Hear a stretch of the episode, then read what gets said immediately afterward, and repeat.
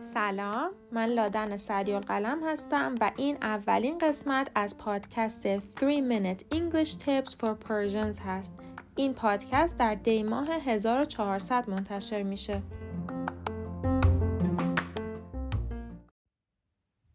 همونطور که در پادکست معرفی گفتم هدف از این پادکست اینه که روی اشتباهات متداول و مشترک بین فارسی زبانان در هنگام یاد گرفتن زبان انگلیسی تمرکز کنیم و این اشتباهات رو اصلاح کنیم.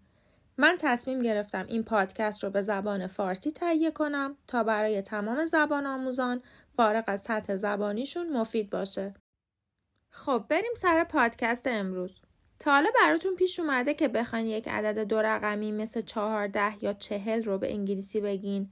اما چون طرف مقابلتون متوجه نشده مجبور شدین چندین بار اونو تکرار کنین. یا تا حالا شده که برای روشن کردن اینکه منظورتون دقیقا چه عددیه مجبور بشین ارقام اون عدد دو رقمی رو تک تک بگین. مثلا برای چهارده بگین one four یا برای چهل بگین four zero.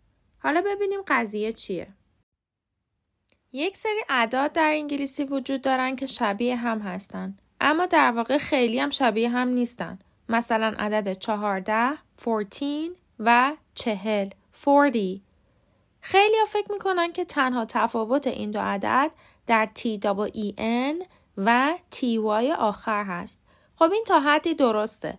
اما این دو عدد یک تفاوت اساسی دیگه هم دارن و اون استرس اون هست. استرس کلمه 14 چهارده روی سیلاب دومه. میگیم 14 اما استرس کلمه 40 چهل روی سیلاب اوله میگیم 40 حتی اگر شما تلاش کنید تا ان آخر در 14 رو خیلی محکم تلفظ کنید اما استرس رو اشتباها روی سیلاب اول بذارین یعنی اشتباها بگین 14 به احتمال زیاد یک نیتیو سپیکر فکر می‌کنه که شما منظورتون عدد چهله چون اون چیزی که در وهله اول میشنوه استرس کلمه است. پس یک بار دیگه کلمات رو تکرار می‌کنم. چهارده، فورتین، چهل، فوردی.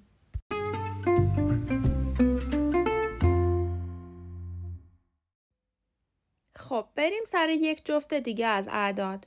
نوزده میشه 19 90 میشه 90 عین مثال قبل استرس کلمه 19 روی سیلاب دومه. یعنی میگیم 19 و استرس کلمه 90 روی سیلاب اول. یعنی میگیم 90 خب از این به بعد می‌تونین این قانون رو به تمام اعداد مشابه تعمین بدین. یعنی اعداد 13 تا 19 که به تین تی ای ان ختم میشن و استرسشون روی سیلاب دومه.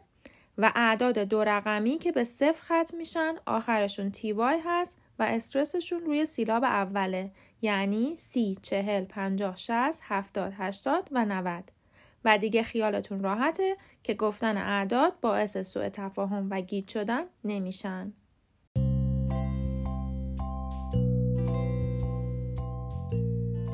امیدوارم پادکست امروز براتون مفید بوده باشه تا پادکست بعدی خدافز